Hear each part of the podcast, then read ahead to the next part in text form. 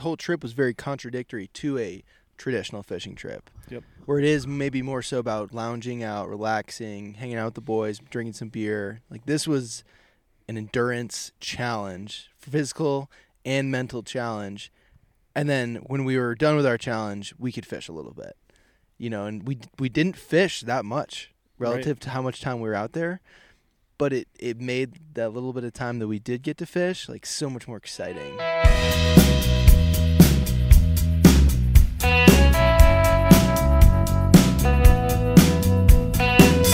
We're we're we're rolling. We're out here in the middle of nowhere. Still out here. Still still out We're here. still out here. Looking greasy, feeling greasy.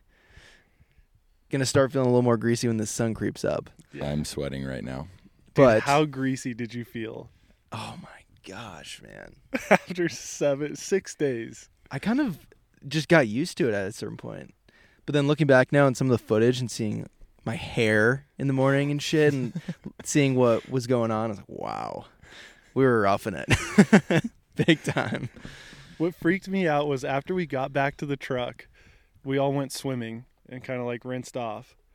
Drove back to Missoula or Town X and uh, went to the hotel and showered, and so much dirt still came off. So much. Like, Yeah, you could smell the campfire coming off your body into the shower. It was like just this aroma of all the smells that accumulated over a week. Yeah. and we hadn't had any hot water. It was just, I mean, besides the jet boil bubbling water that burnt over or bubbled over the uh, when we were trying to turn it off, we hadn't felt any warm water. No. right? We did have soap though. Environmentally friendly soap. Dr. B's. Dr. B's. Doc B's keeping us fresh. That's clutch, dude. well, we I, we just wrapped up a 130 mile bike packing trip through the mountains, and we well, probably had over. I haven't checked the full official elevation, but I think it's gonna. It's well over like 10.5, Yeah, I think 10,500. 10,500 to 12,000 vertical feet we climbed on our bikes. That's insane, dude. Plus a bonus 800 or I guess 400. 400 down to the lake, 400 back up. I count those both as On foot. efforts. Yeah, yeah. That was huge, dude. And in the in the sandals too, like it just Yeah. that was tough. Yeah. The sandals did better than I expected, but like 7 days in I was wanting a little bit more. Yeah. So, I mean, the whole idea of this was to pack light, to keep it simple, to bring one pair of shoes, you know, one pair of clothes, one pair of just like the things that we needed. And so the the bedrocks worked out great in terms of lightness and performed like we needed to. But I also am not a guy who wears toe like wears wears uh, sandals with toes. My chacos don't have the toe strap. no toe loop.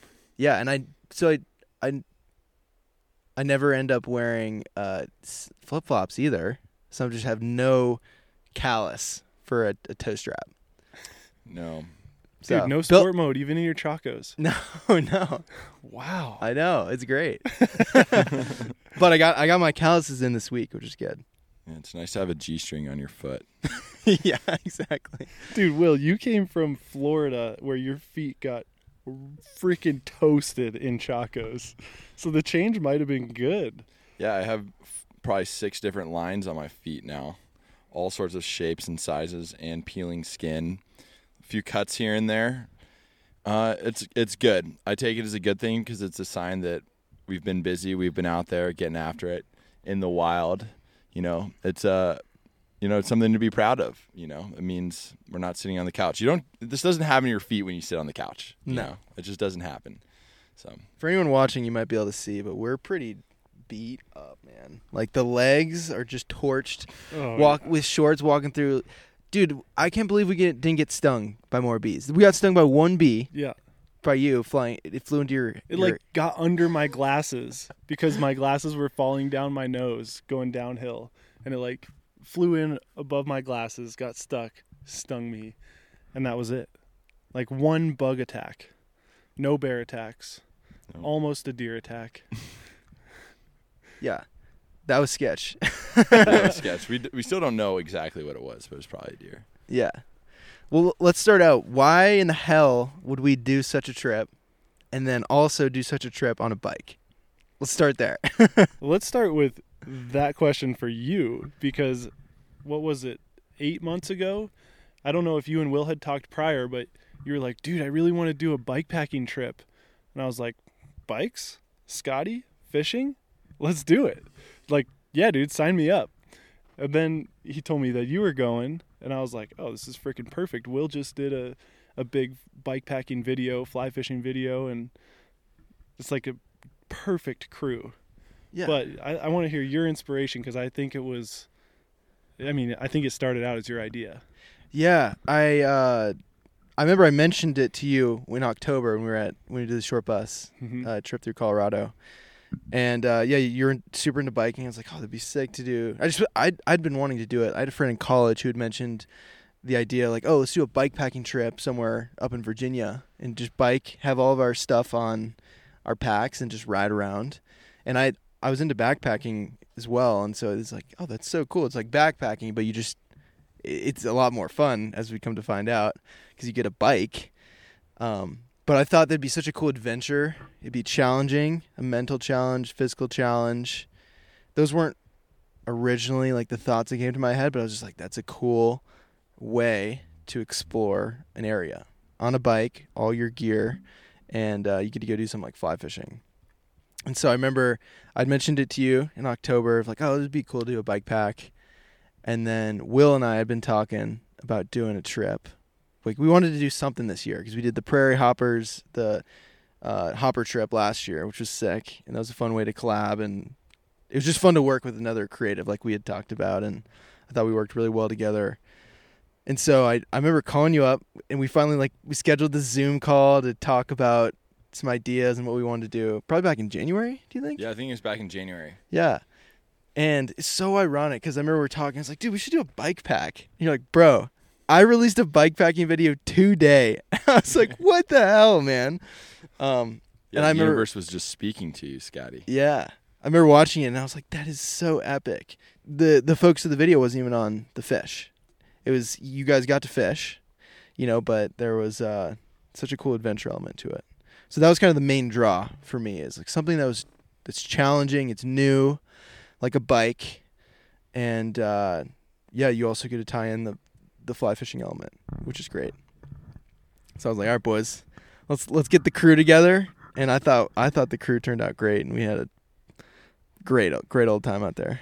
Totally. Well, Will, you're you have the most bike packing experience, no question. What uh like how'd you get into bike packing and and what were you thinking with the the trip between the three of us?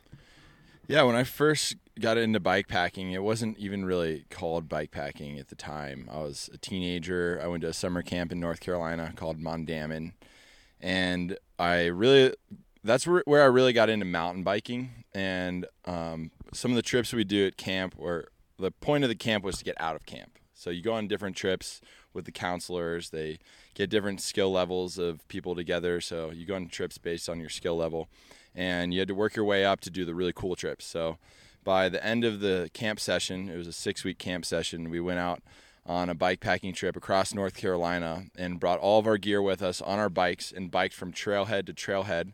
So we'd go from one place to another to mountain bike. So we'd bring our gear with us, camp at the trailhead, and then go mountain biking without our gear and then come back, load our bikes up again with our gear to go to the next spot to go mountain biking. And I didn't even really think of it as bike packing. I was just thinking of it like, oh, we're just going to go mountain biking and camping.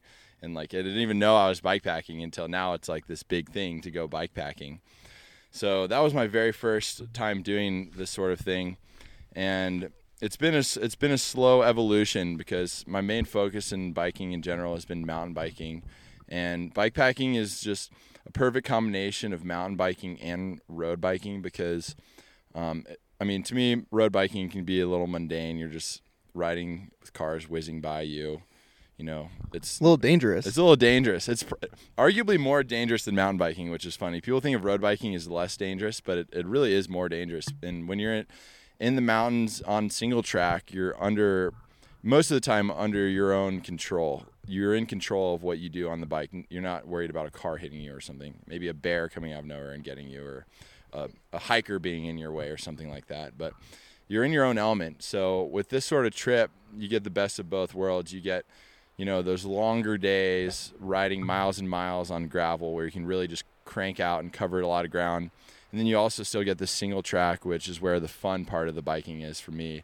Um, you know, it might not have been for everyone in our group, but for me, that was the absolute highlight of the trip was being high up in the Alpine. It might have been the most challenging part of the trip for all of us as well, but it was also the most gratifying because even though we were covering less ground, each mile we'd go, the environment would change, and you'd be higher up in the Alpine. And there, you'd go from trees to rocks, and then, you know, you'd really feel like you're out there and far from everything, and you really are too. And if something goes wrong when you're in that sort of environment, it can be catastrophic. You know, it can be the end of the trip very quickly, and there's not much option when it comes to gear failure or being rescued. And just knowing that you're in that space is something surreal that you don't really experience much in the modern world.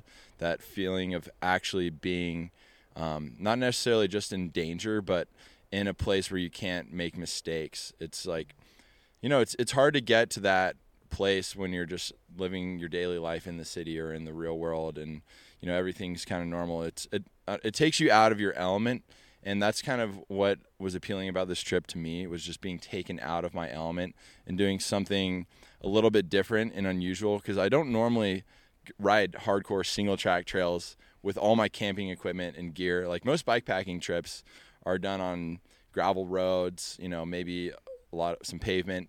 Um, it's it takes a lot to bring that amount of gear up high into the alpine on your bike. You're pushing it a lot. You're getting your ass kicked by all sorts of things like bugs and you know the bugs were really bad up there. But you know, that's being out of being out of my element was a very appealing part of this trip to me because I've done bike packing trips, but the pack the bike packing itself wasn't necessarily on the single track trails, and um, that ended up being my favorite part of the trip. I know Brent really enjoyed that part too. Oh yeah. So that yeah. when Scotty and well when Scotty and Brent were on the well, sorry when we were all on this um, what's it called the, the Zoom ridge? call? Yeah, oh, yeah. When we were all on the Zoom call together and we started looking at routes, and I saw that there was a single track portion, like that really got the wheels turning in my head. I was like, okay, this could be really sick. This this is gnarly, you know. And we had no idea like what the single track looked like, except from what we could see on Google Maps or Google Earth. Yeah, no idea. We had you no know? idea if it was like a black diamond or a green or what, or if it was like a hiking only trail. So we kind of like we took a bit of a gamble by planning our route to send it down that single track. And honestly, like when we were planning the trip, I was looking at all these gravel roads we're planning on taking and I was like, okay, so this will just be like a big road ride essentially. Is kind of where my mind went because I have a long history of mountain biking and I was like, we got to do more single track. And when you guys committed to it, then I was like, oh, wait, we're to have 70 plus pound bikes. We're going to be like 6,000 vertical feet of climbing in. This is going to be real single track. And like, it's going to ride harder than it really should with an unloaded bike. So, Cause, yeah, because we should mention that this trip was done with all of our gear on our back. There was no drop points, there was no support vehicle. We had everything that we needed to survive on all the food we needed, all the camera gear, all the fishing gear, everything on our packs and yeah, on our we bikes. were not supported at all. I mean, we got water from the rivers. I guess that's the closest thing to support we had. We didn't have to carry all of our water, but we carried all of our food, all of our fuel, power banks for batteries, cameras, lenses, audio equipment. I mean, that was burly. I did not like I totally underestimated how how much effort and how much gear it would take to film this correctly. And like you guys do a great job at filming light, but still that is a big commitment to bring, you know, full frame cameras, big lenses, all the gear. It was a grind. And I I know well, we should mention too that it wasn't just a Zoom call. Like we had this was like since January of probably two, maybe one or two calls a month of us getting on and like really planning stuff out and constantly texting each other about ideas and whatnot. I mean, we put a lot of time into planning out this trip. Like oh, yeah. compared to a lot of the other trips that I've been on, I felt like this was very planned out. you know, or, obviously we didn't know exactly what we were going to get into, but we had the logistics planned out and what we needed. And Will, you kept emphasizing light. Like you don't need that. We have to. We have to go light, and we learned that on the the hills. Dude, when we were Oh, yeah. packing, Scotty's like, "Oh, I'm gonna throw this extra pair of underwear in," and Will goes, "Whoa, dude, two pairs of underwear?" and we're like, "That's how light we had to go to to be able to carry the camera equipment and do it right." totally. I true. love it. Yeah, if you want to bring camera equipment, you have to make some sacrifices. You know, because camera equipment's something that's unnecessary on most bikepacking trips. So you have the luxury of bringing that extra pair of underwear, extra pair of shirt. But when you're bringing, you know, a bunch of batteries, you don't like. What's more important, filming it or being comfortable? Obviously, to me, it's filming it. Yeah. So- Yeah. like easy choice there. I'll stink. All the, I don't, I don't mind if you guys smell it. Yeah, I don't care. I mean, we're smelling the same shit from ourselves. Yeah.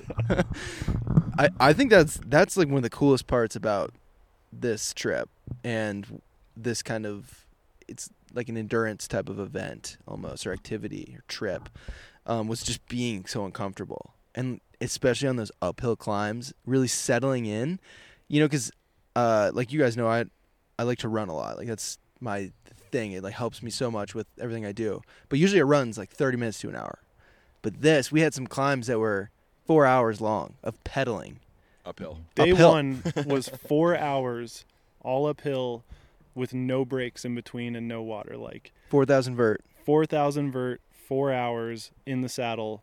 That was a long mental grind. Yeah. and like you can tough it out for 30 minutes or an hour but to cross over like two three four hours you just have to turn the brain off and like forget that everything hurts and just Yeah. kind of keep going It's like you you kept saying, you're like, oh, last hill till the next one. that was so good. Yeah, it's the last hill.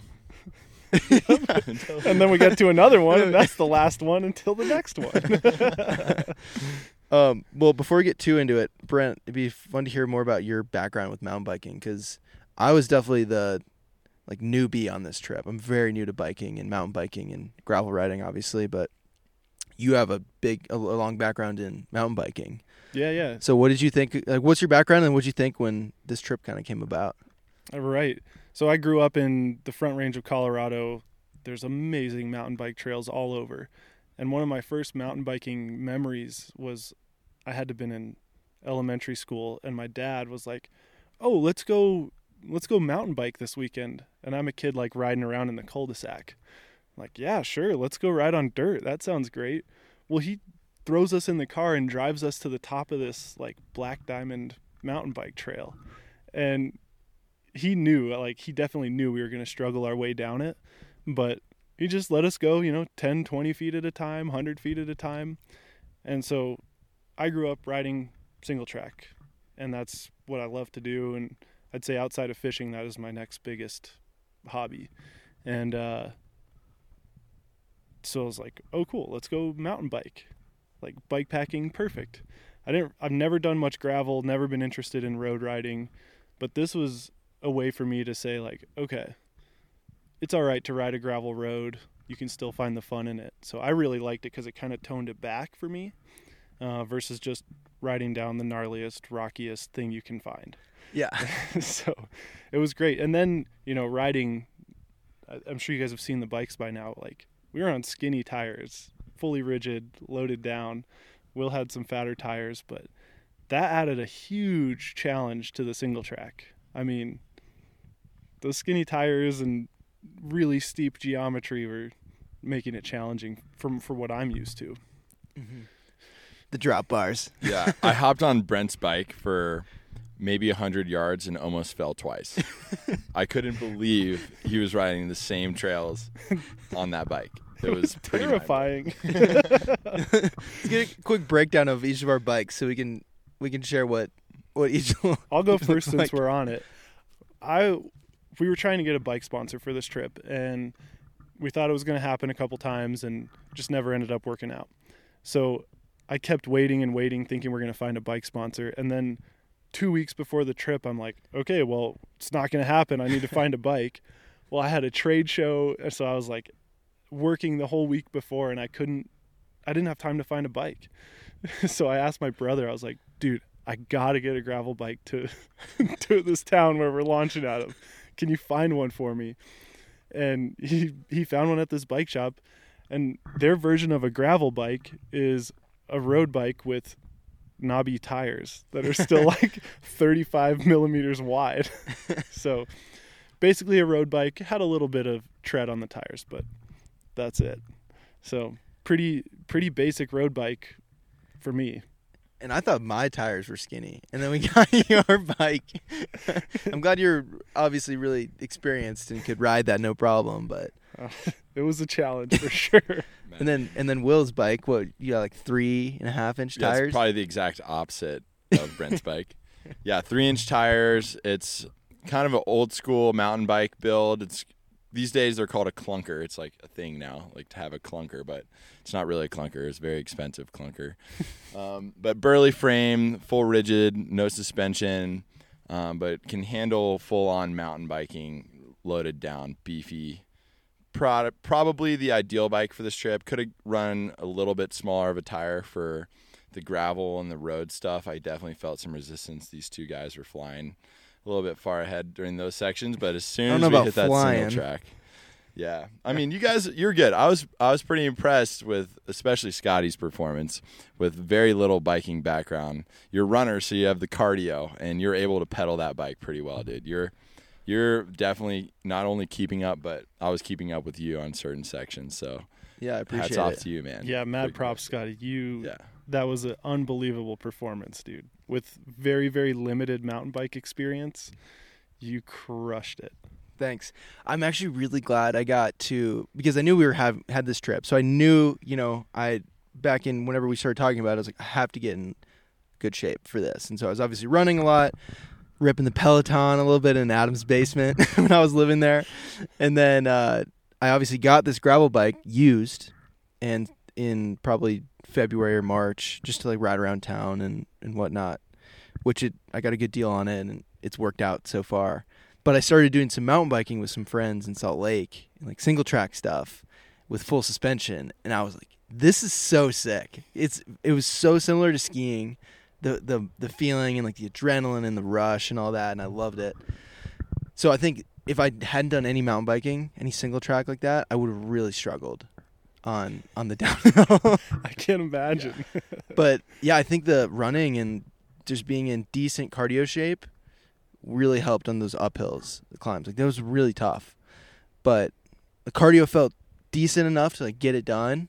And then it, at that point, it was just a mental grind. It was like I just see, I just keep seeing Brent go. I'm like, I can't stop now. I gotta keep going. Tell us about how the legs were feeling first day, because oh, running and cardio is one thing, but having the bike legs is a totally other thing. I mean, so we climbed 4,000 vert to the, the top, and then we had a nice downhill. And that was obviously just, it was a constant pedal for four hours or however long it was. And yeah, I mean, it's very different to running because it's, uh, it's isolated to your, your legs. So my legs were just on fire the whole time. And even on the downhill, I wanted to stand up, but I couldn't. I was like, oh, this is going to be bad. And uh, then we got to the bottom, I remember, of the hill, which that was an amazing downhill. Such a, a right before golden hour, right at, at golden hour. and we had then 12 miles of not flat trail slash road up to uh, our campsite. And that's when I started cramping, and my legs are just getting shaky and everything. And it was, it was like time to to stop. But it was. I mean, I got to see, I got to find my limit at least that first day, and uh, yeah, I was it, I was hurting. That's for sure. That's awesome, man. Um, but to to you know wrap all that up, I, I was definitely hurting um, on the first day. But it, honestly, I, I felt I felt better than I. I don't know. I didn't really have m- many ex- expectations of how I was going to feel because I knew it was probably going to suck, but I didn't know how much it was going to suck. You know what I mean? that was my first like two hour plus in the saddle climb of the year. And man, I, I'd never remember how bad it hurts. Like my legs were so dead day one. Yeah. After day one, that's when I started feeling it on the second big climb of the trip. we start we didn't start till late in the day. We we fished hard. We didn't want to stop fishing, so we fished and fished and fished. So we're like, okay, now we need to just pedal. And these two guys were ready to get after it, and I did not. I wasn't looking at the maps with them. I was just kind of chilling in La La Land, and like, okay, we're gonna go pedal. And they just shoot up this hill. I'm like, all right, let's do this. We can do this. And then at a certain point, the sun was down. It was pitch black dark. It was 10 p.m. and I just needed to freaking eat food and stop pedaling because at this point we didn't know how much food we were actually going to need on our trip. We had enough food for the trip, but we didn't necessarily know exactly how to budget it yet. So we were going very light on what we were eating, like three bars a day. Two oatmeals, Two oatmeals. three bars, and one mountain house a day was what we budgeted. And then we carried like a few extras, like we get- emergency extras. We get like a slice of sausage in Yeah. the midday. Be like, oh, it's so good. It's so good. yeah, at this point, we were really budgeting our food, and you know, I was cer- certainly feeling the lack of food coming straight from being in humanity, eating as much food as you want. You can go anywhere and, and get a meal when you're hungry, and we didn't have that option and that luxury. So, I think what I realized that day was like how important it was to keep up with your calories and manage that and that really started to come into play second third day of the trip is managing our food intake and making sure that on the days that we have the big climbs that we're intaking more calories the days that we're fishing more maybe go a little bit lighter on the calories and that was something i definitely learned a lot about on this trip Yeah, and I think on that second night when we climbed, uh, there was definitely some miscommunication between all of us, which we figured out later. I was like, "All right, we're." I think you and I both thought that we were just gonna stop at some campsite just up the road, yeah and then at a certain point, Brent and I are biking next to each other, and we're like, "Dude, let's just fucking go all the way. Let's just get all the way to the top tonight." Because it started getting dark, and there there was something that just switched. It was, you know, it was for maybe thirty minutes to an hour. It was just hell, like biking up those hills because they were really steep. we and thought it- we were gonna get eaten by bears. Yeah, We were like, "Screw this, let's stop." And Yeah. then your your switch. it, yeah, the switch just went off, and uh, it was like, all right, we're in it. We're just we're going until we get there. And I, I- and Brent and I were in that mindset because I thought for some reason I thought that you guys were the ones that were like, no, let's get to the top, and then Will, Will, you were like, dude, let's we need to stop. I'm dying. Dude, I thought from the beginning that you were like dead committed to making it to the top. i was and then i changed my mind And then we dragged you up like the next two hours. then you saw the hills. Yeah. You're like, oh, you, Will, you're gonna kick our asses this trip, and then day two, I'm getting my ass kicked by you guys. but it's a long game. It's a long game. Yeah. you got to keep that energy flowing for seven days straight, and that's the hardest part is maintaining and setting the pace and keeping that pace all the way through. Because if you fire off all your energy the first couple days, then the last couple, the last two days, you're really gonna struggle. So it's about you know, managing your calories and how much energy you're exerting. And I have my Whoop device that shows me my recovery every day, and that really helps me manage, um, you know, how hard I'm exerting and, and managing your sleep. And that's another thing that's easy to overlook is how much sleep you're getting. So we would we would talk about getting up super early to fish and end up sleeping until like 8 a.m. and Yeah. wouldn't leave camp till 11. So we ended up fishing midday through like 5 p.m. and don't start pedaling hard until like dinner time. And then we're pedaling into the nighttime almost every day, which is great because that's the best temperatures outside to be pedaling in. It's early in mm-hmm. the morning and later in the day. So yeah, Do it was ideal. Do we want to talk about how, you know, you mentioned we get up at eight and don't leave camp until 11. That was one thing I really enjoyed about this trip, and I really enjoy about river trips as well. Is the simple tasks that you have to do every day. Like at home, your simple tasks are okay. I got to brush my teeth, make a coffee, maybe make breakfast, and then I go. Well, no, every day here you have to set up your hammock, blow up your sleeping pad, pull out your sleeping bag, tear all that down. Then I got to start a fire, boil water, you know, cook my mountain house meal. Like the small mundane tasks take 2 hours, which normal morning you can do that in 30 minutes. So, how did you guys feel about all the the tasks every morning and every evening when you think your day is done? We're done pedaling, we're done suffering. Oh wait, I got like another hour to set up camp, cook my food. Yeah. Yeah, at a certain point, it's it sort of turned into a rhythm because Yep. we got in the groove of it, and you know something I've learned from trips like this is make sure every little piece of gear has its home. So when you pack your bike away, you know exactly where everything is. You don't have to dig around searching for that spoon or that little bag of oatmeal or whatever it is. It's all in its exact place. So when you get to camp, you know where to grab stuff, set it up, and then when you pack it back in your bike, it's just super easy. You don't even have to think about it while you're doing it. And it was really cool getting into that rhythm because after the first day or two, you're in the zone and everything kind of just falls into place. And you know it takes time, but it's still like easy enough where you can chill, you can talk to your buddies and hang out, and you're just kind of doing things. And then before you know it, you're conked out, waking up again the next morning, starting another fire, getting warm, making some coffee. And it's those little things like making coffee that are a little bit more enjoyable when you're out there and you're unsupported. Um, you just you savor those moments just that little bit more on a trip like this. And even though it might seem a little mundane, it's like you it's it's it's more gratifying because you earn it. And that's a huge part about um, you know bike packing and backpacking is earning your food and you finally make it to camp and you get to eat dinner. It's not like you're just driving around, you just run through a drive through and eat. You don't really earn it. Or it's like I'm hungry now. I'm gonna eat my sandwich. Like no, we have to get 12 more miles down the road, then set up camp, then we can eat. Then find a water source to get water. yeah, So we can actually put water in our food to eat it. yeah. It's like, yeah, dude, it's a lot. I didn't realize. I mean, it felt like we were just going the whole week. You know, because it does take so much time to break camp, pack your bike again, which goes back to like the organization thing, like the importance of being organized and knowing where everything should be. Um, sorry, we had a car car shop.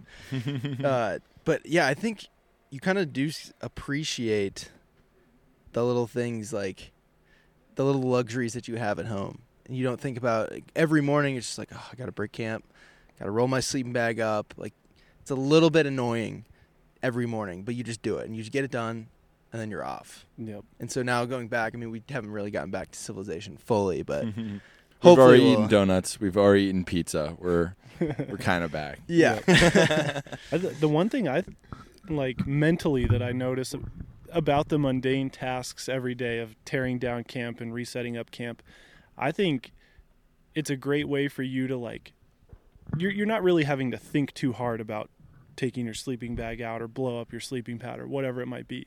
But it's a great way for you to take all the thoughts in your mind throughout the day and package them up neatly and store them in your brain.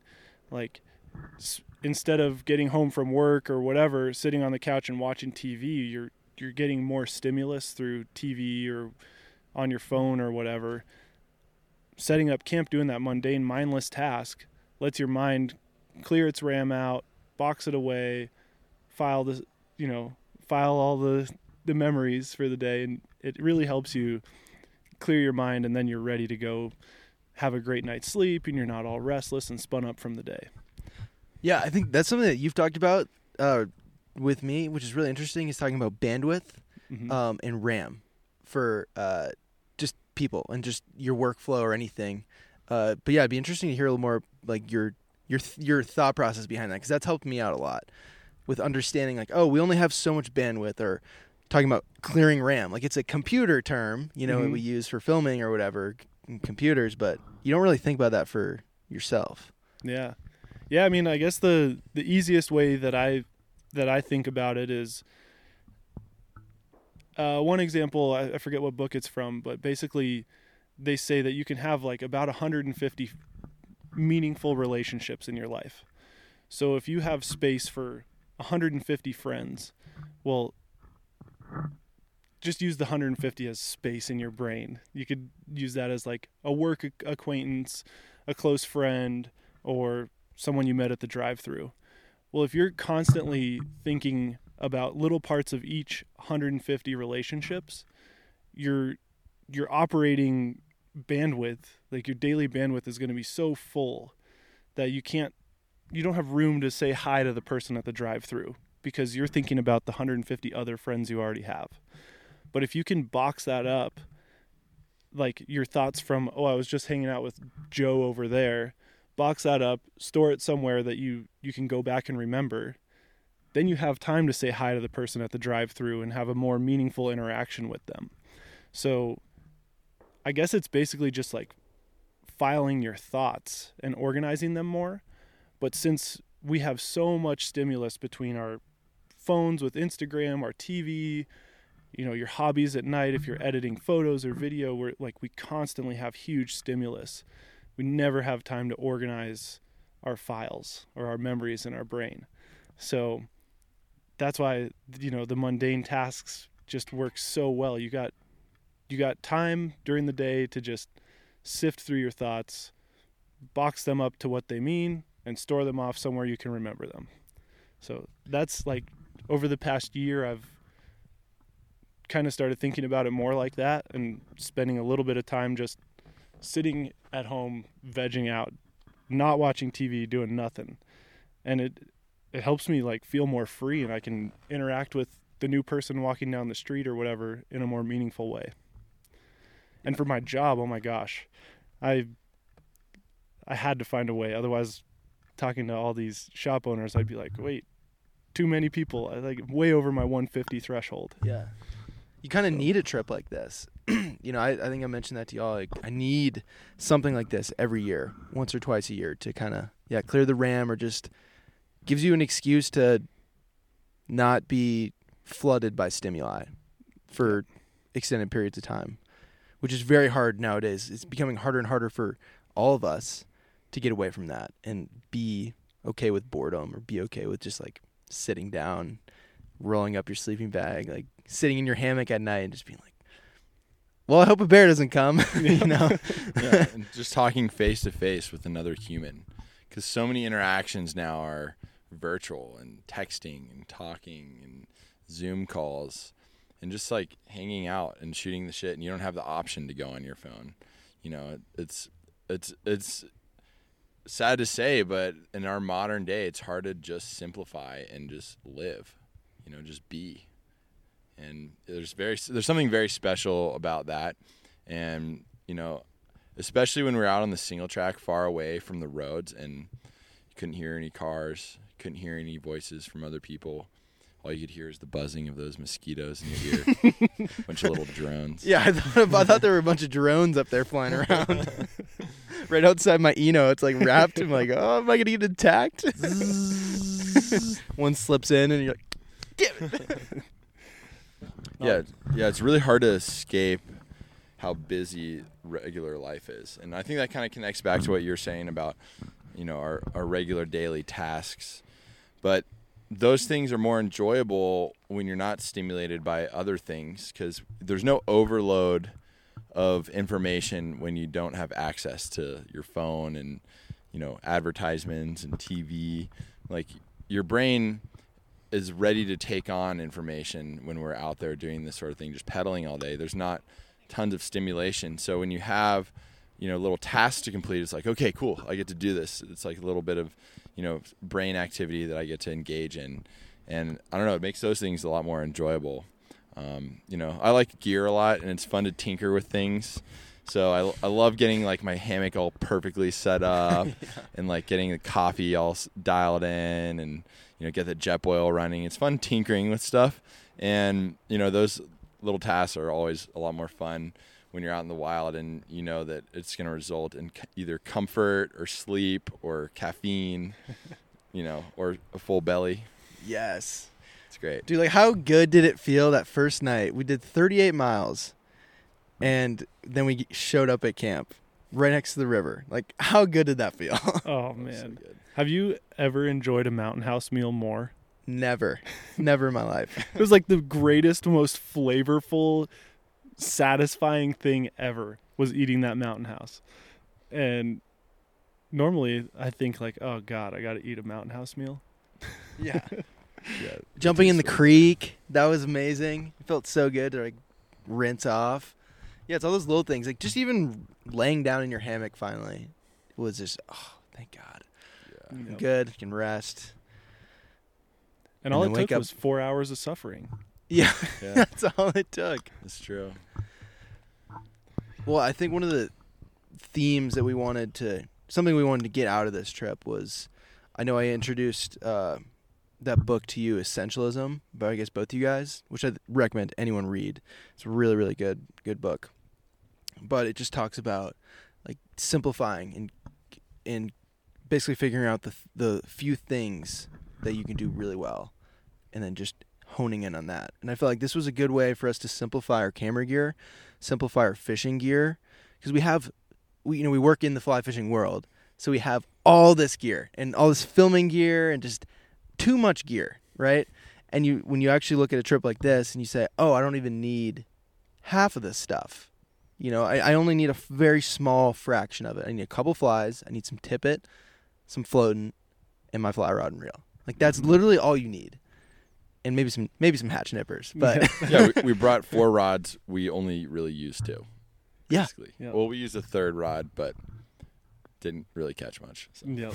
yeah. So that's a I, I love that point about simplifying gear, and I think most people in their early fly fishing days get caught up in wanting more gear. Like I want a four weight, I want a six weight, I want a eight weight, I want all these different things, but this trip really shows you how important it is to have the right gear. Like you could just cast a wide net and have you know, if you're only fishing out of your truck, sure, you could bring a dozen rods if you have a dozen rods. But if you pick the the right tools and get the good ones that aren't going to fail on you, this is when it really matters because you have that limited space and you know, we brought too many flies even. We could have honed down and like really only picked the the best flies instead of oh, I want more flies. Like we had a good idea of what flies they're going to eat. So I don't know. I just like I think it's cool for us to have higher consequences for making the wrong gear choices.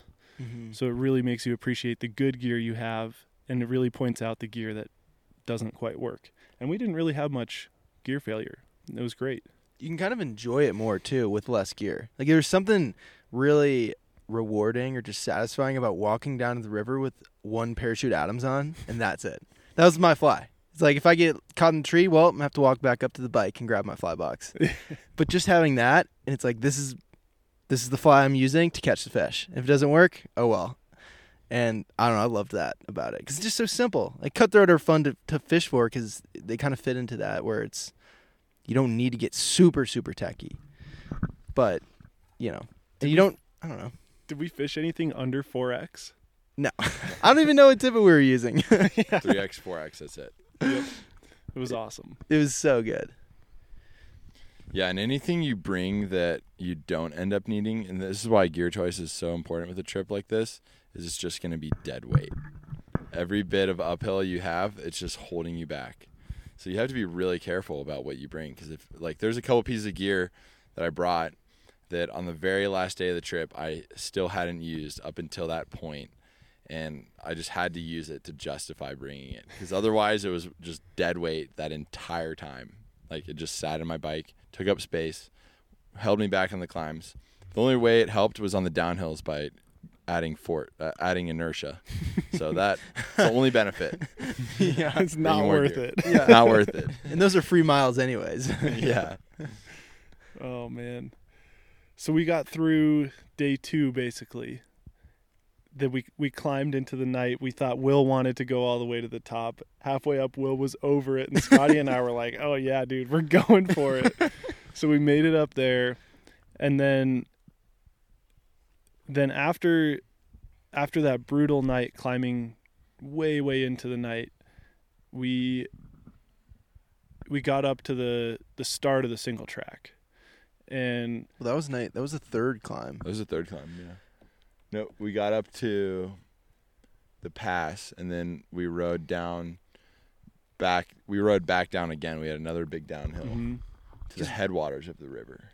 oh yeah, we Yeah. we got some awesome cutty fishing on chubbies and all that stuff.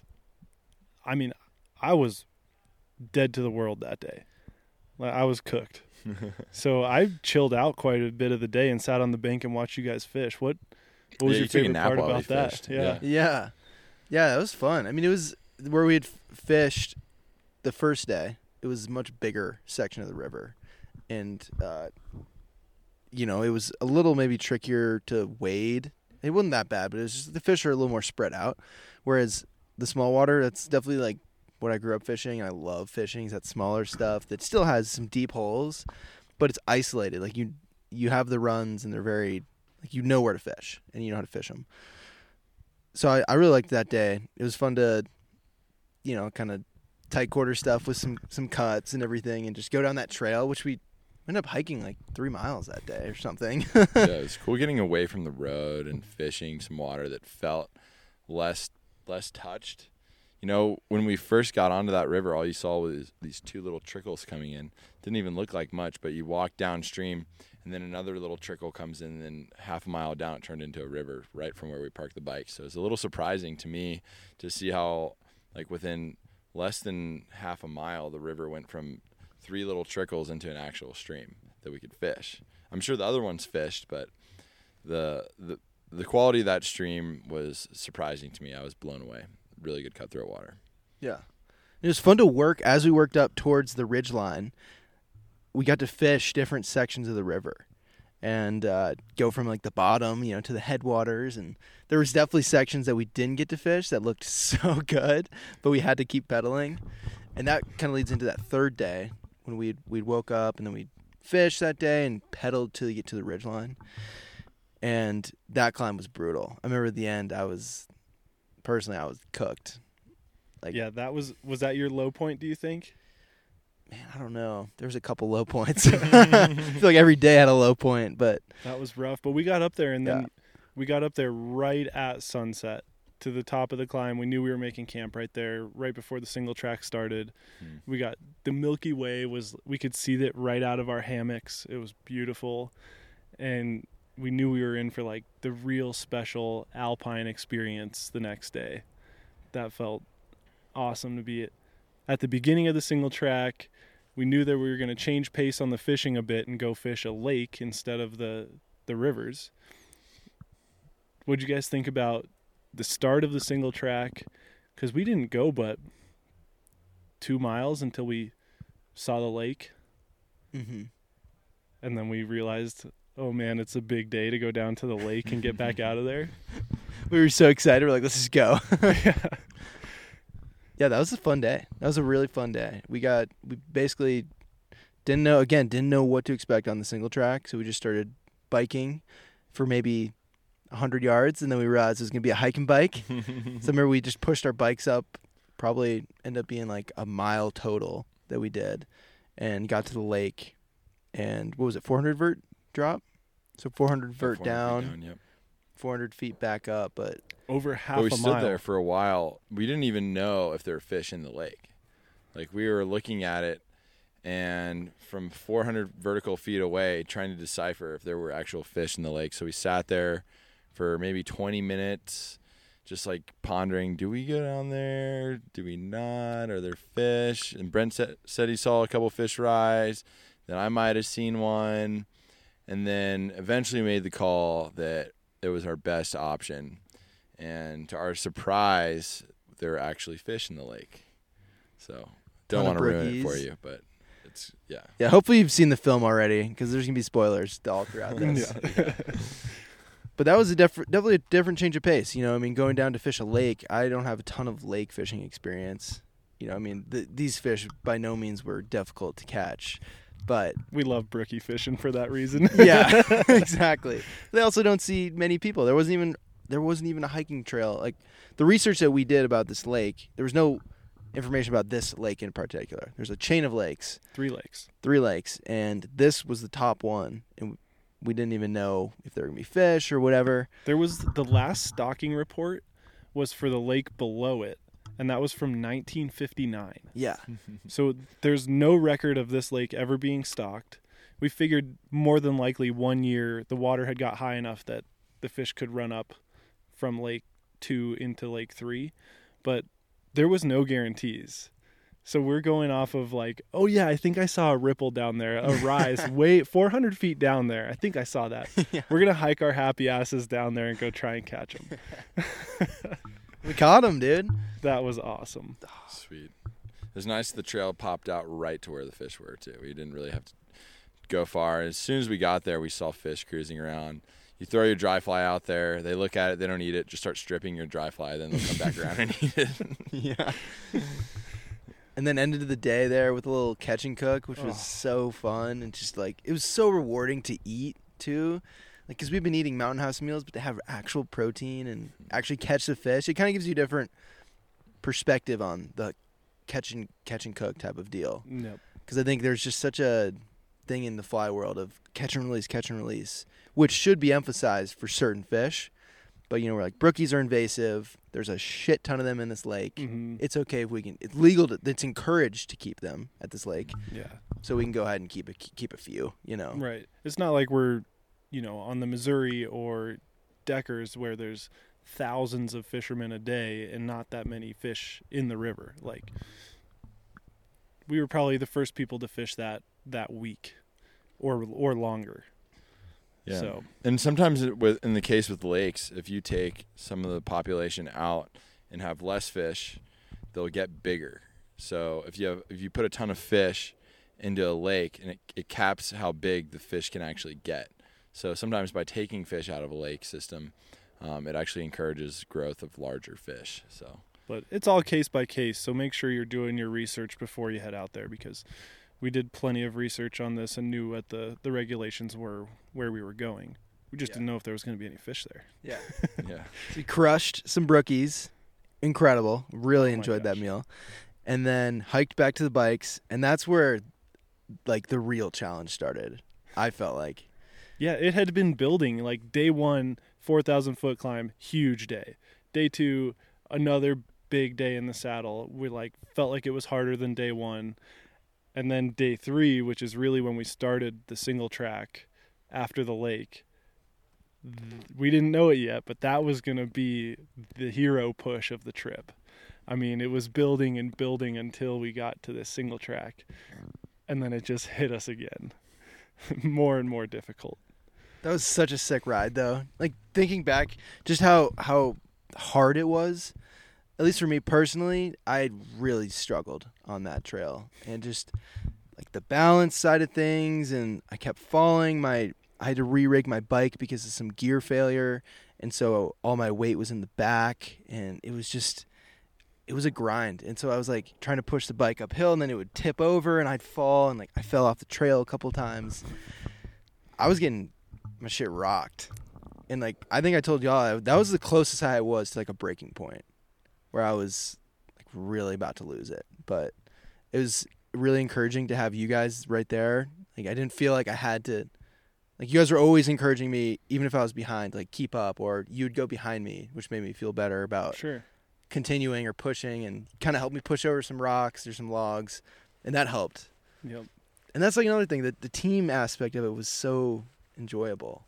You know, it really felt like this could have been a completely different trip, a completely different experience for all of us if there was, you know, a negative Nancy in the group that was like, or if there was someone talking shit. You know, we were all just like encouraging each other and very understanding of where everyone was at. So I appreciate that from you guys. yeah, dude. Yeah. Team of three is is good because when one person's feeling down, the other two can carry some of the weight, you know, and encourage each other to keep pushing and yeah, that especially on that mountain bike trail, like you guys are riding a technical mountain bike trail on bikes that aren't mountain bikes, and on top of that, they're loaded down with like 70 pounds of gear. So I think we were all aware of that, and because we knew that it like it wasn't a right situation, we just knew that we had to push through no matter what. like that was our only option was to just keep going. So what do you do when you have one option? You you just take that option and you run with it. Yep. So. yeah, it was awesome. I mean, I, I felt like the mountain biker in the two of us was just on cloud nine on that that ridgeline single track. That is just my happy place. We we had these amazing views. It was golden hour, this beautiful light, awesome single track. I wish we had a different bike for it, but we had a bike nonetheless. And so you and I had like the extra mental space to say, "All right, Scotty, you're freaking hurting right now. let's let's help Scotty up here." And like like you said, I we felt like you were kind of going a little a little to the dark side. but as soon as we we crested one more ridge and we thought maybe we'd have some reprieve, we weren't going to be climbing as much. We turned the corner and oh shoot, it just gets steeper, more exposed and rockier. Dude, I, I have the we filmed the your reaction to turning that corner. How are you feeling then? Because that was right before your, or was it right after where you were like, you had crashed off the trail once and got really spooked and like we're feeling the grind. Yeah, well, I fell like six feet off the trail. My like, you know, tried to step down. There was no step, and it just fell off the trail, which was really exposed. Bike came down, hit me in the head. Like, luckily, I had my helmet on, and it was just kind of spooky. It kind of woke me up. I was like, "Damn, this is real." Then I fell again behind you guys when y'all were way ahead, and I had to just freaking pull my bike up, and I was super pissed at that point. Like that, that was my lowest point of like, and I was just mad. I think I was just mad at myself. You know, I was like, because you just you want to get through it. You want to. I wanted to keep up with you guys or whatever. Um, but yeah, then I turned that corner, get caught up with you, and you pointed out the next little rock scramble up to the top. I was like, "Are you kidding me, dude?" Dude, as you were riding up to me before you could see around the corner, your the words that came out of your mouth were I'm so done with this shit, dude. and like your head was still hanging, you're pushing up to get to the corner. I'm so done with this shit. And I was like, oh, good, because there's not much riding left. Look, we're going to be pushing for the next mm-hmm. mile. and dude, the, the soul just got sucked out of me. Will's like halfway up already. Like, oh damn it. Yeah, sorry, bro. I, I couldn't help myself. I was just on cloud nine. No, dude, no, and that's what's so cool is I'm glad that you guys like enjoy. I enjoyed it a lot, and I think it really showed me like my limit and how much I can really push. You know, whereas maybe typically if I was doing that on my own, I just probably would have stopped and been like, oh, you know, I probably can't, or think to myself, I can't do that. But actually going through it and pushing through it, like, damn, we freaking grinded it out. It sucked, but we grinded it out. Dude, every point when you thought it couldn't get worse, it did. And guess what? You still like crushed right through it. It was really cool to watch your like watch you take that big swallow, turn the mental gear up one more and keep trucking through. It was awesome, man. Yeah. Like the the whole group experience was sweet up there cuz we were all just getting beat down. Yeah, not to mention the bugs. I have to say again, it, any, anytime we stopped, it was so bad that we had to keep moving. And it was almost worse to stop and relax than it was to just keep moving and feel the muscle pain. I would rather feel the muscle pain than the being eaten alive Yeah, any day. totally. Just kept us going. Just kept us going. And then we pushed through the night. We put on our headlamps and rode a really technical downhill that was almost as technical as the uphill, but in the dark. These guys on their m- road bikes. Scotty's bike's kind of in between, but mostly a road bike. Yours is definitely a road bike. and we are going downhill on rocks in the night With 400 lumen headlamps. That's it. I could barely even see you because your headlamp was so dim. I was like, "Where, where's Brent? Oh, there he is." It's crazy. dude and Oh, it was man. spooky the i was leading for a little bit and it was spooky uh, biking at night because and we kept yelling hey bear hey we're just making a bunch of noise because you don't know the next turn if there's gonna be a bear or a moose or something on the trail Yep.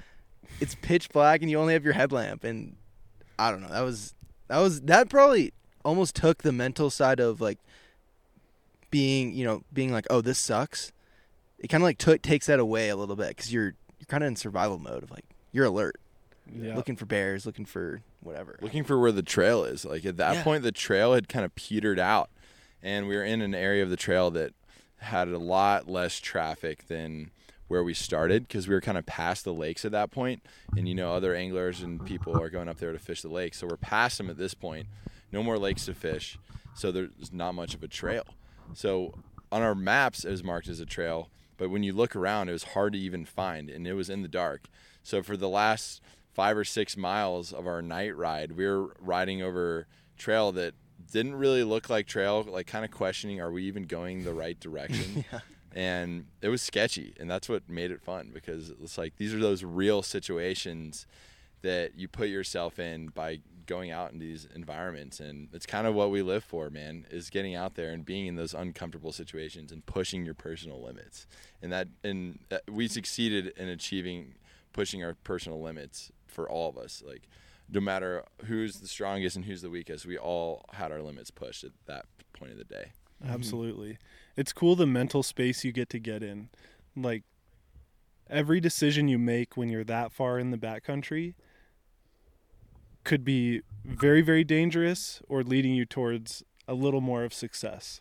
Like it's very black and white. Mhm. If I make this decision that's putting me in a lot of risk or I have to be very very careful not to make one wrong decision to keep me going towards the end goal like the leeway is much tighter it's much smaller so it's it's fun being on that high level of decision making or having to be at that high level of decision making i i enjoy that part of it a lot yeah It's a lot different than a typical fishing trip too, you know. And that, that it was this whole trip was very contradictory to a traditional fishing trip. Yep. Where it is maybe more so about lounging out, relaxing, hanging out with the boys, drinking some beer. Like this was an endurance challenge, physical and mental challenge.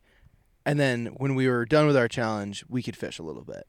You know, and we we didn't fish that much relative to how much time we were out there but it it made that little bit of time that we did get to fish like so much more exciting yeah you know it just it felt like we earned that fishing exactly more Yeah. so i enjoyed a 12 inch fish eating a small dry fly way more than i ever would like normally I'm not. You're a big fish that. guy. Yeah, I'm, I'm, I'll admit it. Yeah, yeah. normally that doesn't do it for me, but like in that setting, it was really, really special.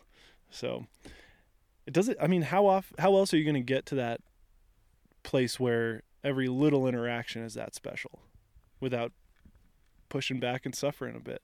So super, super enjoyable to me. I think what you just said really carries some weight. You know, the fact that the things that are normally not exciting and make you happy and fulfilling make you more happy and fulfilling. The the little fish, the coffee, the the the, the bar, the one bar you eat at the top of the climb, bob's like the Bob's, Bob's, Bobos. but it's uh, it, it, it's so cool how it makes it almost makes life better and more engaging overall when you when you put yourself in these situations because uh, I don't know it changes your perspective on things. It makes almost everything better. It's weird. It's harder and it's more challenging in the moment, but it makes things better. It's it's hard to explain until you actually experience it. Yeah. Well, at, well, when you're sitting at home and you're you're on the computer, you're on Instagram, you're always like, I want this new camera, this new fishing rod, you name it. I want, want, want, want, want, and there's always something better. Well, when you're back there and you have no option, that bar is the best, or that small fish is the best. So like, there's no more to want. You you've got what you've got the end goal there. So it, it's a good refresh on like what's actually important. Like what actually makes you happy. You know, we have of course we all have things that aren't that important, but yeah you know, when you're when you're back there, it does kind of reset you a little bit and say, okay, this does make me happy, and maybe now when I go back to the real world, I'll be a little more thankful for the little things than always wanting the next best thing. So, good little refresh for the brain. hmm i don't think it's always it doesn't always have to be a like extraordinary light bulb moment of coming out of the ba- backcountry and your life's just going to be completely different it's like the more you do that you learn like you learn the little lessons and little things each time that hopefully can help you build into your own life to be a little bit better like challenging yourself every single day. You know something like the biking like appreciating those little moments. We did that because we were challenging ourselves uh, there's a bug. We're, we're challenging ourselves and so like when you go back into normal life it's like oh maybe i'm gonna go a little harder on that run today so i can earn that coffee that i'm about to drink. Or i don't know whatever it is. Maybe you're gonna work a little bit longer a little more focused for something. But just kind of stress the importance um, of yeah just challenging yourself and what that can do for everything else Hardship is really healthy for the mind and for your body. Yeah. It's something that you want to avoid. Like you don't want you like human nature is to avoid doing things that are hard and put you in tough situations. It's like, oh, that's going to put me in a tough situation. I'm going to avoid that. It's the easy decision to make. Like, oh, I'm going to steer away from that. But when you put yourself in those situations actively, it yeah, it changes your perspective on things and you you go through that hardship and you and you appreciate everything a lot more because you you know how adverse that situation actually is and you experience it.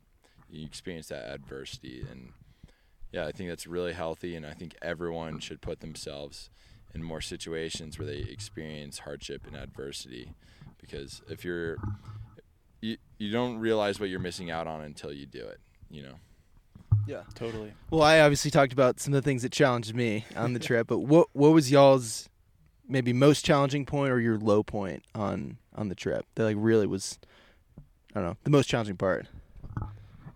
You want to take it? I, I think you have something on your mind I, this is total spoiled hardship right here, but day one was the toughest for me because I had to accept that I was riding this bike. I ride super fancy bikes, and I'm like the most prissy little boy about my bikes. And I had to just accept that, like, I'm riding this rental bike. It's a road bike.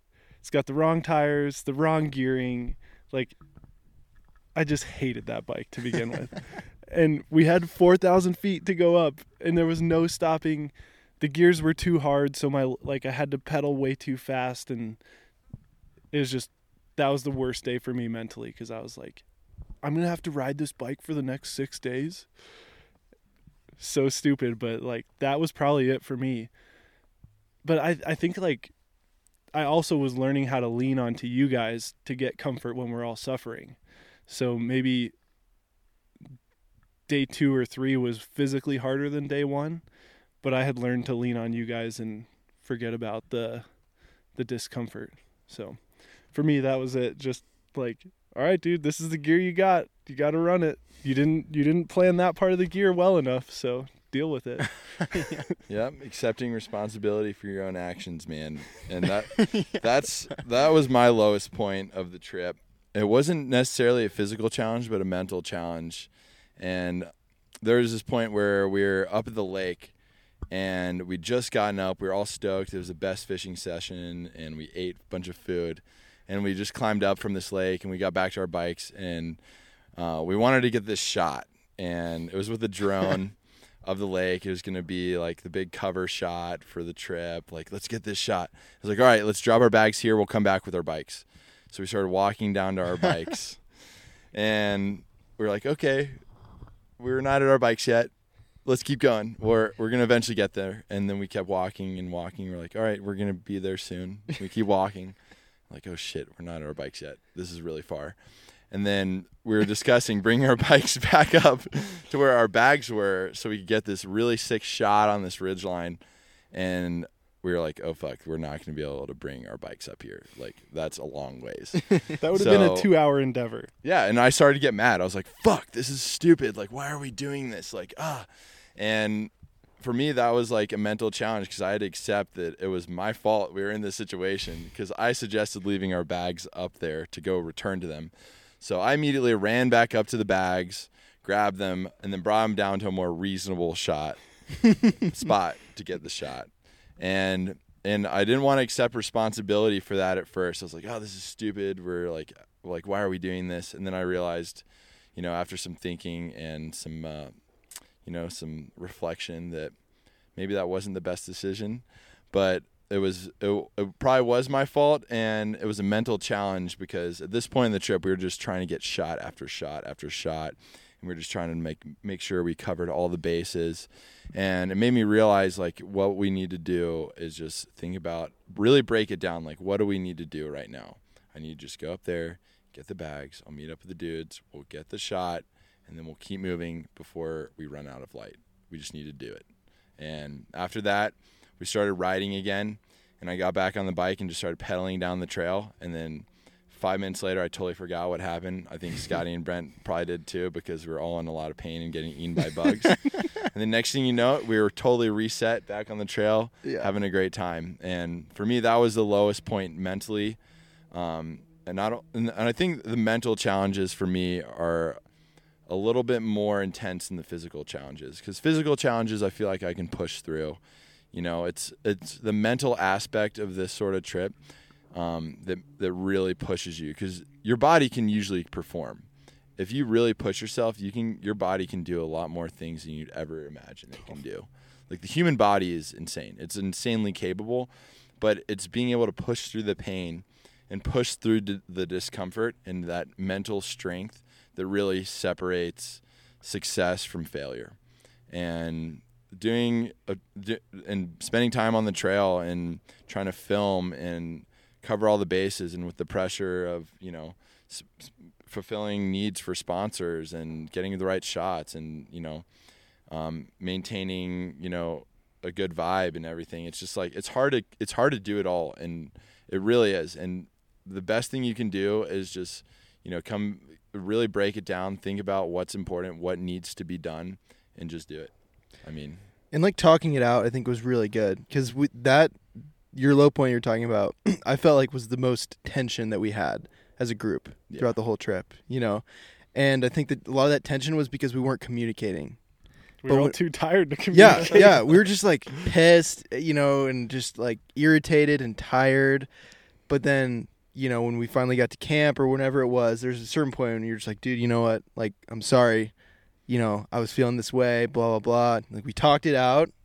No one's feelings were hurt and we moved on from it you know and i think that's why like this crew worked out so well throughout the whole time because we were just we could have been like wow no fuck you will you know and then just been all bitter to you the rest of the trip but yeah that wouldn't have done us any good Yeah. Nah, dude I was really surprised. That was like the worst blow up we had. I mean, other than that, it was all sunshine and rainbows as far as the group dynamic. yeah And that was pretty minor, really. Like, you got frustrated for 30 minutes, yeah 40 minutes. yeah Like, Yeah, dude, you just got to accept responsibility sometimes and and move on and say I'm sorry and we're all friends. Yeah. Like we we trust each other, you know. We're out there and um, you know, if something goes wrong, you have to be able to take action and make it right again.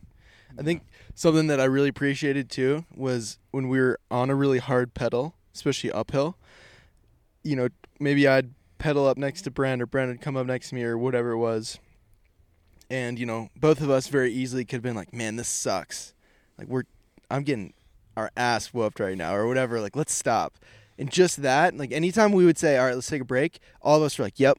But if, if you would pedal up next to me and be like, all right, dude, let's kill it. You know, we're, we're going to keep going it gives you just a little bit more to get through that next turn and you just kind of forget about the pain for a little bit longer so i thought that was that was we kept that vibe up the whole time for the most part you know no one was complaining about my How legs hard- hurt, this, Yeah. that, or the other. It was always like, No. doing good, dude. We just got a little more. One more hill till the next one. yeah, dude.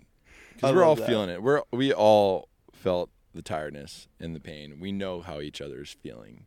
you Yeah. know? You We- don't we need to don't s- need to say it. You don't need to say that's great i did really appreciate that ridgeline trail especially the downhill stuff like when we hit that downhill section at sunset that was one of the coolest things i've ever seen. Just going down that trail looking off into where the sun was setting into the valley and you're riding along the freaking mountain at the very top. You can look off the other side you see the other side of the mountain and then you look up this side and you see it into the next valley we're about to go into. Like that was so epic. Yeah, that was a that was a full on alpine experience, and that Uh, that might have been your first like ridge top at sunset in the backcountry. That is just my happy place. Oh, that was the most special part of the trip for me. It was. It's just so cool getting that perspective on where you are on planet Earth, where you started your trip, and then where you're going, because you can see everything around you from that point. You see hundreds of miles I mean, I don't know if you can see hundreds of miles, but you can see pretty dang far. Yeah. And you know how low those valleys are when you're standing on top of a mountain because you can see it. And that's where we started. Was the very lowest point of the trip was by, you know, the main stem of the river nearby, and you know that's where all the water's flowing off the mountain. So that's a low point, and that's a lot of vertical elevation that we gained with our legs and our own bodies.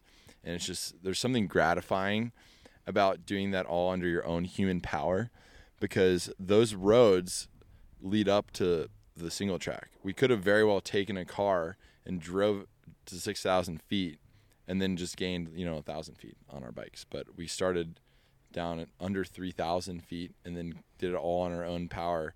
And you don't get the same feeling if you put in less work to get there. It's the work that you put in to get to that high mountain. It it matters when you get to the top because it just it makes it that more that much more exciting. Yeah, I can't explain why, but I totally agree. It's like same with skiing.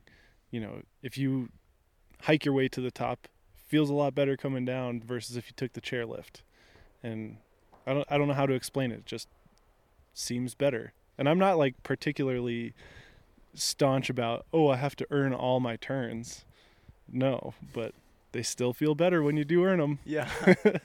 Exactly. It's the same as hiking in to fish somewhere. You know, instead of maybe fishing off right off the at a pull off, Yep. you know, maybe you hike in a mile, half mile even. Like, it's just so much more rewarding, and you're usually going to get better fishing mm-hmm. Yeah. because the fish see less flies. Yeah, that's perfect way to put it. Is it the yeah? It's like is it the physical result? Yeah, you're at the top of a mountain. You can get to that same mountain in two different ways. You're there, but it's the it, is it the result or is it what's leading up to the result? You know, it's it's how you get there. It, it it's it's not about the actual result all the time. It's the it's the whole experience um, that's important. So I don't know. It's the journey. It's the journey. It's the journey, not the destination. wow, that's a good quote, dude. Where'd you get yeah, it's that? original. I made it up. well, what did you guys? Now that we finished the trip and we've gone through it, what do you what do you think we could have done better to improve or done differently maybe next time? Because I I hope there's a next time. There will definitely be a next time. There's got to be a next time. Uh, I'll go first. I want to get a different bike. no, I mean, aside from that, uh, I think we, you know, we put in a lot of preparation from January until now. We've been planning this tri- this trip, and we had our route pretty well ironed out. Um, you know, I think we could have potentially done a little bit less food. Like I still had four or five bars left over. I mean, you want to leave some room for cushion on in the event of a mechanical or something, but uh, we could have dialed our gear in just a bit better. Um, man, I don't know. Like, I think we we nailed it pretty good. Like, real fine tuning is all that I think would have needed. Yeah, I think fine tuning. Some gear could have been switched out for other gear. I had a reel that sat in my frame bag the entire time, never got used once. So that was an extra probably pound that was on my bike that I didn't need. Um, a couple other pieces of filming gear. I kind of wish I brought more bars instead of mountain houses. I planned more for the dinner side of things instead of the the immediate calories I needed while riding. And yeah, I think about a bar an hour for climbing would have been the move. So for each hour of pedaling hard uphill, could have eaten another, you know, few hundred calories to support that because, you know, you don't want to be out of energy. That just sucks.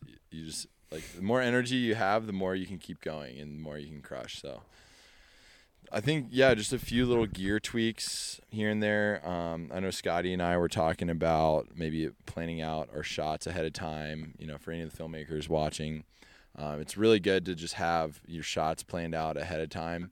But for this sort of trip, it's new to you guys, so it's hard to plan out every little detail like that until you actually experience it because you don't really know what you're planning. Mhm. So it's it's tough, man. Sometimes with this sort of trip, you got to take it as an adventure and just kind of roll with the punches and just you can and, and then take this experience and maybe just improve what you can for next time because that's all you can really do. Well, something we talked about was, and this happens a lot with people, and, and especially myself. Like you think you have to have everything prepared to do something. And this trip, we very much you were probably the most you're definitely the most prepared out of all of us, but Brent and I were definitely not perfectly prepared for this trip. You know, to get everything done exactly right. But that's okay. Like we went through that process. You kind of have to just like I I love the analogy of throwing the backpack over the fence and you have to go get it. Mm-hmm. Yep. Right? So it's we committed to it. We're going to be as prepared as we can, but you there's a certain point when you just have to commit and be like, "All right, we're doing this. We'll figure it out as we go." And so I think with the filming side of things, next time, you know, planning for like those moments when to capture, knowing, oh, there's going to be an uphill, a really steep uphill climb here. Let's get the cameras rigged before this hill because there's going to be some suck that we want to capture, Yep. you know. Or maybe let's plan more around the light of the day. Like we don't need to shoot every new bend, which is hard for us, you know. Yeah, you're like, oh, this is a sick angle. This is a sick bend. But no, let's wait. Let's just pedal through, get to when the light's going to be good, and then get our shots that we want knocked out then. So yeah, being more prepared on the front end, shot like shooting wise, would definitely help. But at the same time, if you look at what we've all been doing over the last month and a half, two months, it's like all of our schedules have been insanely busy. So yeah. How many nights have you guys stayed at home in the past month before this trip? I bet I had like four nights at my own bed. I had one week, or I had probably ten days total in June, and then probably a week and a half, two weeks in July. Yeah.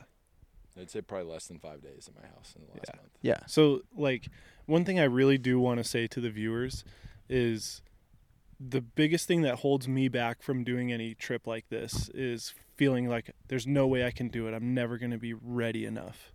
Like, I'm never going to be in good enough shape, or I, like my schedule's not is my schedule's going to be too busy. Like, if you if you just start planning it out early enough, you can you totally can do this. Like, no offense, Scotty, but you're mountain biking. Like you had you started mountain biking really six months ago maybe No, less than? like June. yeah. I've gone So- mountain biking downhill probably three or four times. it's crazy. Like throw the backpack over the fence and just go do it. Because none of us were fully prepared for what, what was about to happen. And we had a ton of fun problem solving had a ton of fun on the adventure like if we all would have waited until we were prepared and ready and had every last detail planned out the trip never would have happened so i mean like you just said if some point you just got to throw the backpack over the fence. I think that's a great way to put it. But to the viewers out there that think, "Oh my gosh, that's a trip I could never do." You can do it. You just have to take small steps to plan it out. And then eventually when you're like, "Oh, I don't know what else to plan."